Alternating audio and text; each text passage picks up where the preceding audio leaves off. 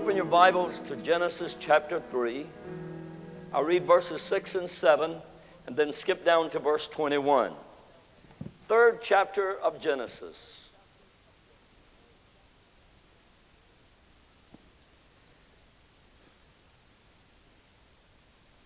Genesis chapter 3, verses 6 and 7.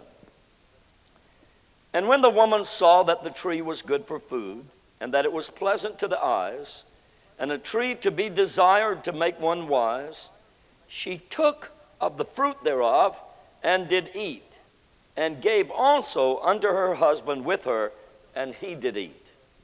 And the eyes of them both were opened, and they knew that they were naked. And they sewed fig leaves together and made themselves aprons. Now, then, skip down to verse 21. Unto Adam also and to his wife did the Lord God make coats of skins and clothe them. You may be seated.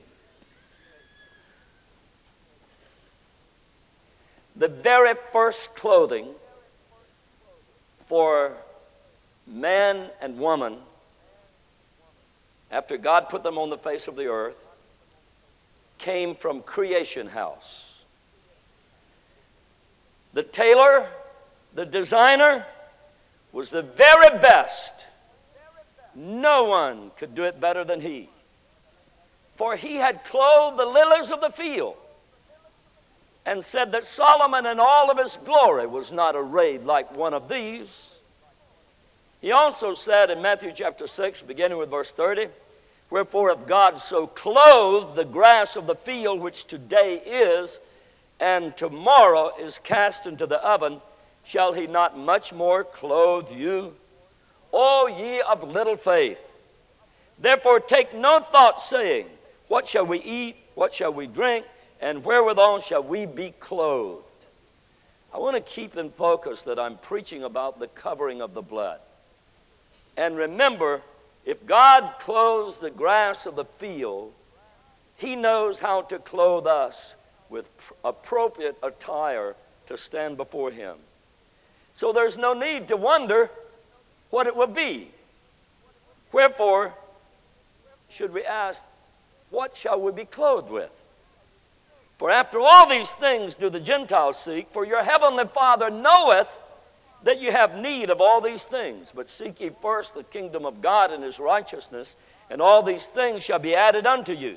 Therefore, take no thought for the morrow, for the morrow shall take thought for the things of itself. Sufficient unto the day is the evil thereof. I would love to have attended that first fashion show. I can promise you that it was not a Tarzan and Jane outfit provided for Adam and Eve. Neither did it look anything like a wraparound animal skin, the pellet, just to wrap around and drape over the body like some Christian artist. There were no peekaboo revelations of the human anatomy to arouse lustful thoughts. The architect of the universe who had flung the glittering stars into their silvery sockets in the atmosphere above us and had hung the unpillared arch of the sky upon nothing and laid the foundations of the earth on nothing, who carved the beautiful harvest moon and made the glittering sun, the dazzling sun. Yes, he was the person who provided the clothing for the first couple just think about his work. Think about his design, his success, and his merits. He clothed the butterflies, the songbirds, the peacocks. He adorned the mountains and the hills around the brooks. He made the fleecy clouds, arranged for the beautiful sunrises and sunsets. He adorned the most exotic birds and animals on the face of the earth. Can you imagine what he provided for Adam and Eve when he provided clothing from skins? No. No, no. God didn't take an animal skin and just drape it around their body and say, This is better than the fig leaves.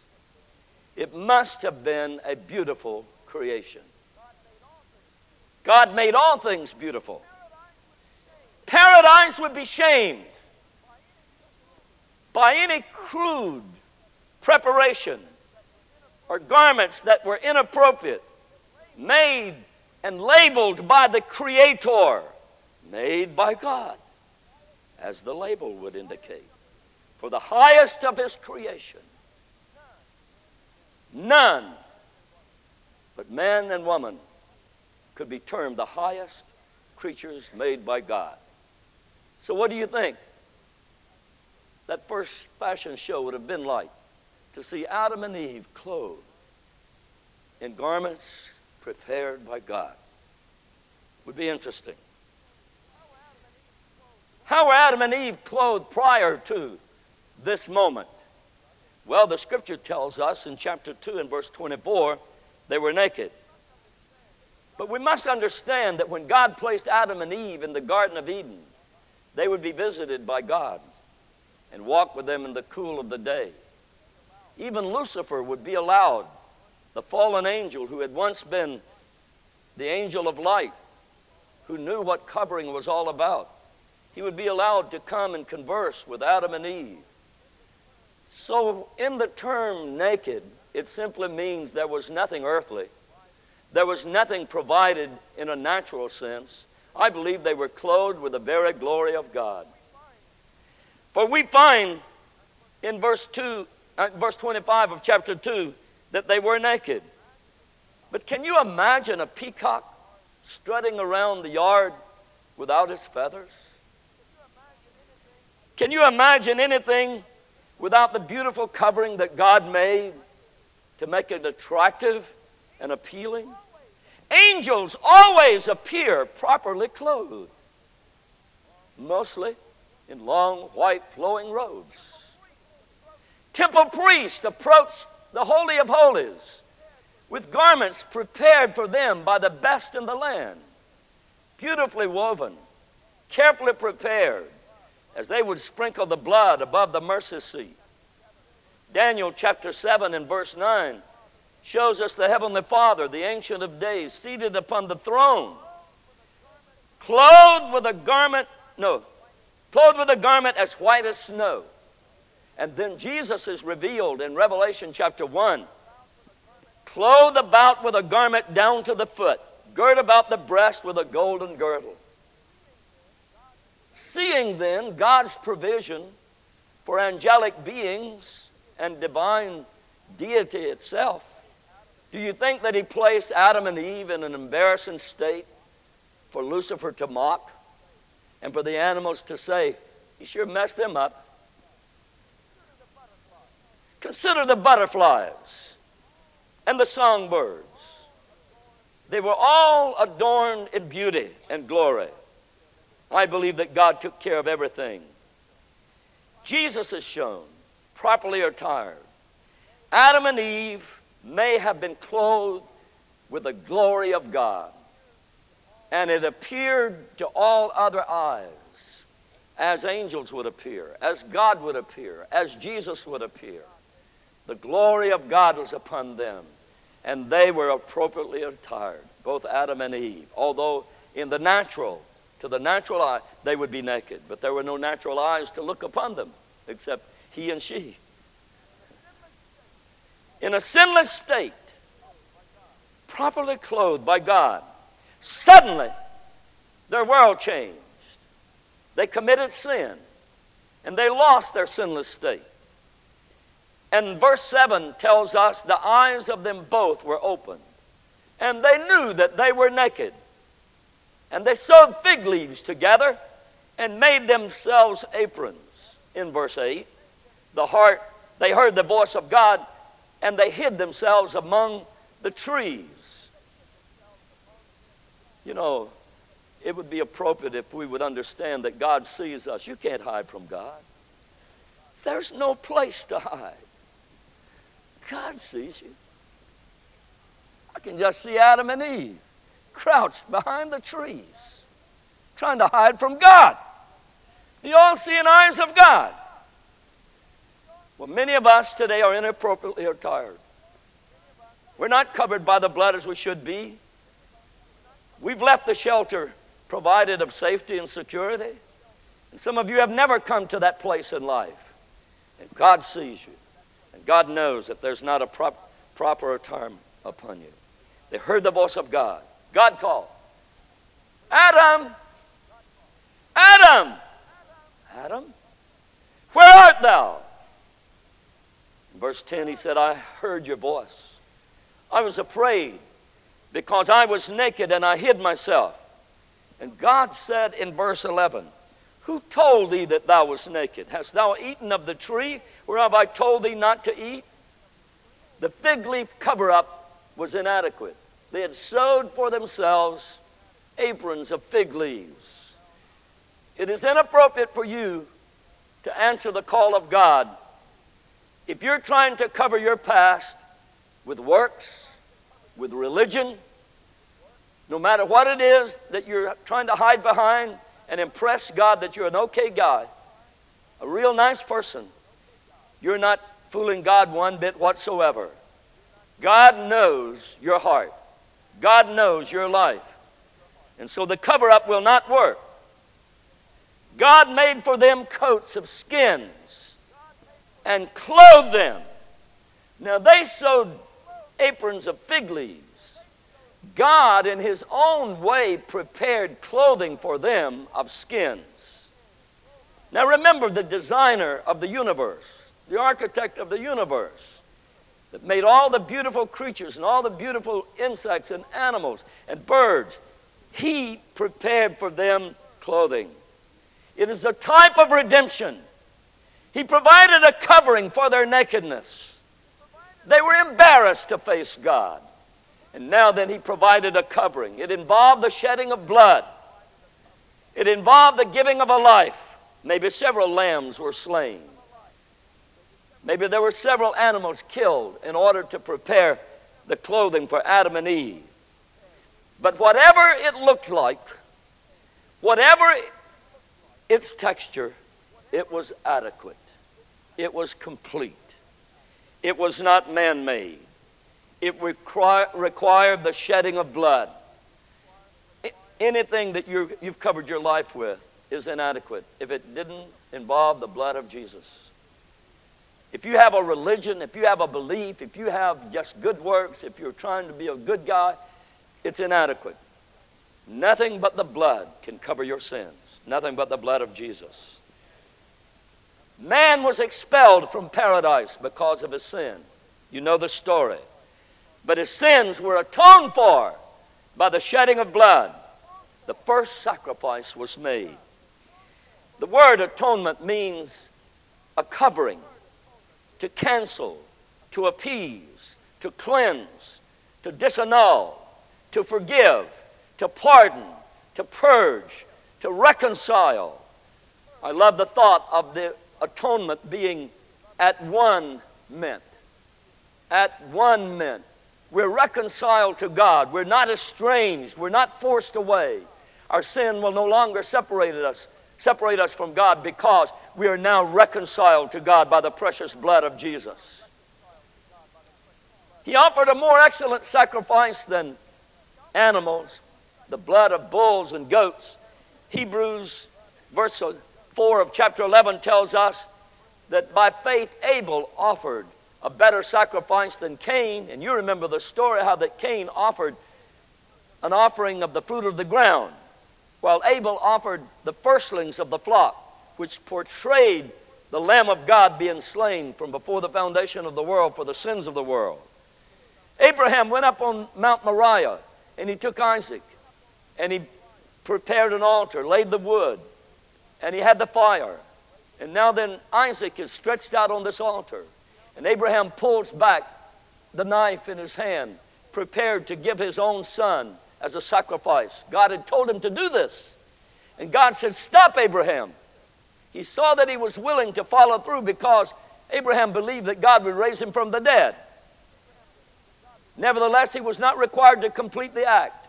And off to the side, there was a ram caught by the horns in the thicket. And a substitute was provided. And the ram became a type of Christ as our substitute to be a covering for our sins, to provide atonement, to reconcile us to God. We are covered by the blood. The Old Testament has a beautiful story. It truly happened in Egypt when the children of Israel were told to pack up, get ready to leave the land of Egypt. In Exodus chapter 12 and verse 13, Moses had been instructed to tell the people to slay the paschal lamb and to do this in certain ways and, and do it in a way that God instructed him. In verse 13 of chapter 12, the blood shall be to you for a token upon the houses where you are. And when I see the blood, when I see the blood, I will pass over you, and the plague shall not dis- be upon you or destroy you when I smite the land of Egypt. I want to tell you, if God had not put the blood upon Adam and Eve in the garden, he would have destroyed them. If it had not been for the blood that was shed, which portrayed the blood being shed by the Lamb of God in the future, God would have had to destroy Adam and Eve. And so that first tailor, that beautiful garment was provided by blood being shed and God weaving the garments for Adam and Eve that day. But he said, The plague will not be upon you to destroy you. Then in chapter 12, verse 21 through 24, Moses called for the elders of Israel and said unto them, Draw out now, take you a lamb according to your families, and kill the Passover. And you shall take a bunch of hyssop, dip it in the blood that is in the basin, strike it on the lintel and on the two side posts. That meant the lintel was overhead, the two side posts on the side, with the blood that is in the basin. And none of you shall go out at the door of his house until the morning, for the Lord will pass through to smite the Egyptians. And when he seeth the blood on the two side posts and on the lintel, the Lord will pass over the door and will not suffer the destroyer to come into your houses. There's a song in our book that we sing oftentimes When I see the blood, I will pass over you after nine of the ten plagues had been visited upon Pharaoh and upon Egypt in order to get him to be persuaded to let the children of Israel go. Finally, God said, This is the last plague, and I want you to have your people prepared for after this plague, when I smite the firstborn of Pharaoh and the king on his throne, to the beggar at his footstool, the person in the prison, it doesn't matter, even among the Jews people who did not have the blood, they too, the firstborn, would be slain.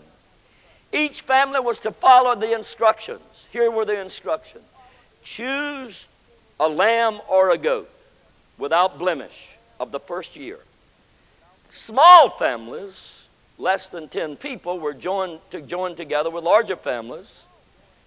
Third, keep the lamb up for four days. Fourth, the head of the household will slay the lamb on the 14th day of the month. Number five, sprinkle the blood on the doorpost and on the lintel. Number six, roast the lamb and eat with bitter herbs. Eat it in haste with your loins girded. And then verse seven, uh, number seven, eat the meal in haste with your loins girded, shoes on your feet, your staff in your hand, eat it in haste. Chapter 12, verse 11. The blood covered the household, it was for everyone in the house. If you had a rebellious son or daughter, as long as they would stay in the house and under the blood, they were preserved, they were spared. If no one put the blood on the doorpost and over the lintel, the firstborn of that house was taken out, whether they be Jews or Egyptians. And so you can just stop and think how that the blood is for the household. Beloved, I want to encourage you to plead the blood for your household. I want you to claim, I know the blood was shed for my household. I'm not giving up on my household. We may have somebody that's in a, in a, a state of rebellion. They may be a prodigal. They may be out of the ark of safety, but I plead the blood over my household. I claim my household. This blood on the doorpost and on the lintel protected my house. And nobody in that house was touched by the destroyer that night when he passed through to slay the firstborn of the Egyptians and anyone that did not have the blood. And eventually, I believe that God will bring that person and that, those people to the place of repentance where they will give their heart to God. So just hang on, don't give up. It's for the household. Notice that the blood was sprinkled in the tabernacle, in the Holy of Holies, and in the temple, in the Holy of Holies, over the mercy seat.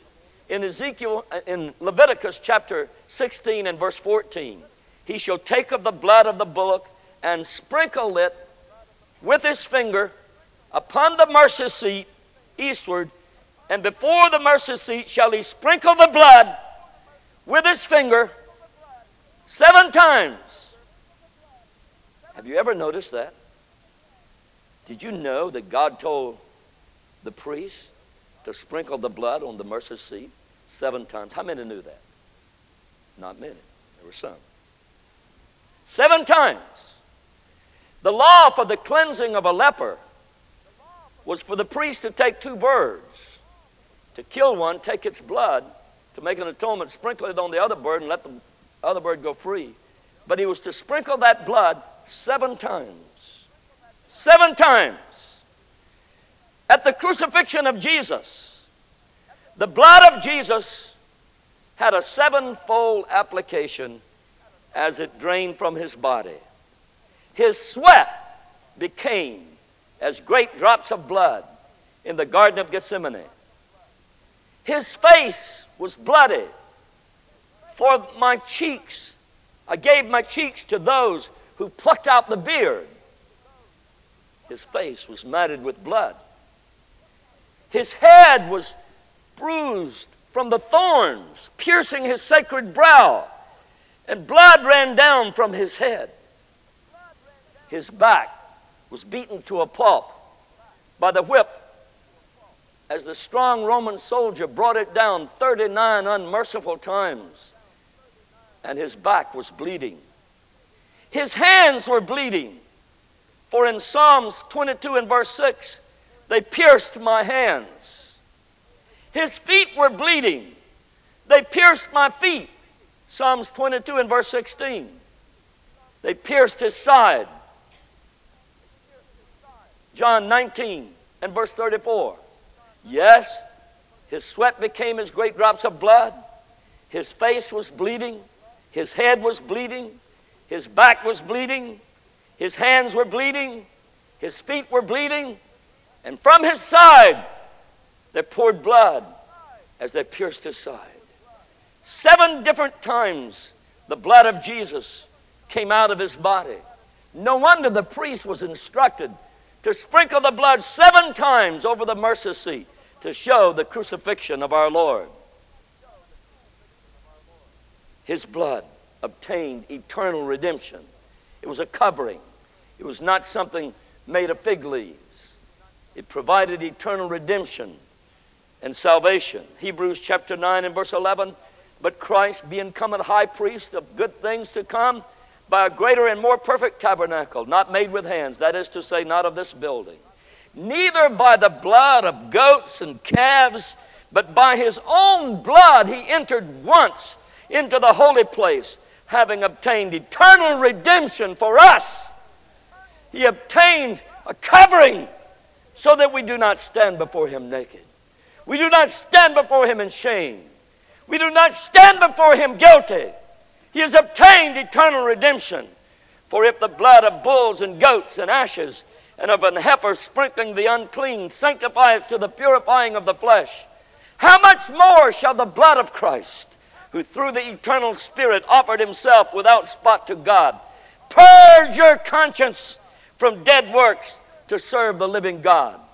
If the devil's been talking to you, if he's been saying, I remember when, if he reminds you of your past, you tell him that Jesus took care of the past. You remind him that Satan is defeated and your sins are forgiven and your conscience has been purged from dead works. Don't let those dead works torment your mind any longer. Christ covering of the blood. Benny told a story of how that a telephone call came and got through to him, and this lady on the other end of the line, she was an elderly person, well along in years, had been tortured all of her Christian life, which from a very young person, She had committed adultery. And she said, But I've done such horrible things. And, I feel, and he said, But has God forgiven you? Oh, yes, God has forgiven me. But I've done such horrible things, I can never forget it. He said, Lady, your problem is not the horrible things that you have done, but it's unbelief. You do not believe in the blood of Jesus. You do not believe that He has purged your guilty conscience, and you don't need to be tormented any longer. And he was able to pray a prayer of deliverance for her and set her free from that tormenting conscience. Some of you are harassed by the past when your sins have been covered. They're under the blood. Don't go digging them up. Don't rehearse the record. God has washed you in the blood of Jesus. Those sins are gone forever. They will never be remembered against you any longer. Thank God, Adam and Eve did not have to go the rest of their days, although they were expelled from the garden. And she had pain in childbirth. And he had to toil with the work of his hand, the sweat of his face, to earn his bread after that. And they lived under that kind of curse. They did not live under the curse of going to hell. Their sins were forgiven. The Father Himself provided a symbolic sacrifice of His only begotten Son, giving His life, that one day that shed blood of Jesus would atone for every sinner's sin, including that of Adam and Eve. There's the story about a woman by the name of Charlotte Elliott who wrote the song Just As I Am. And she was singing at an event where preacher was there, and it was not a Christian song that she sang, but she did a beautiful job.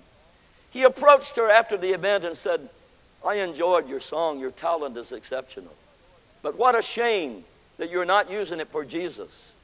And he said to her, You know, your sins make you just as bad as a drunkard and just as bad as a harlot. And she was offended. And she turned and stalked away and would not speak to him any longer. She went home that night, but could not go to sleep. Every time that she would close her eyes, she would see the face of that preacher, reminding her that her sins would take her to hell.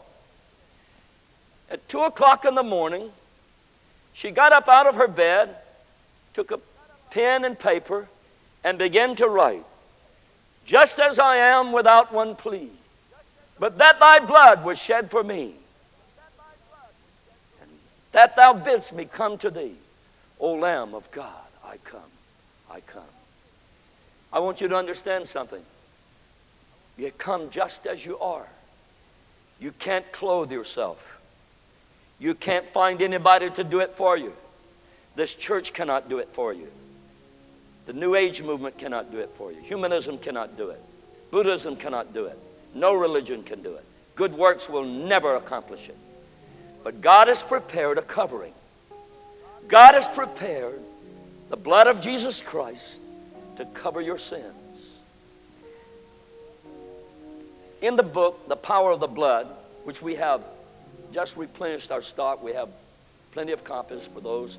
I think we sell them for $2.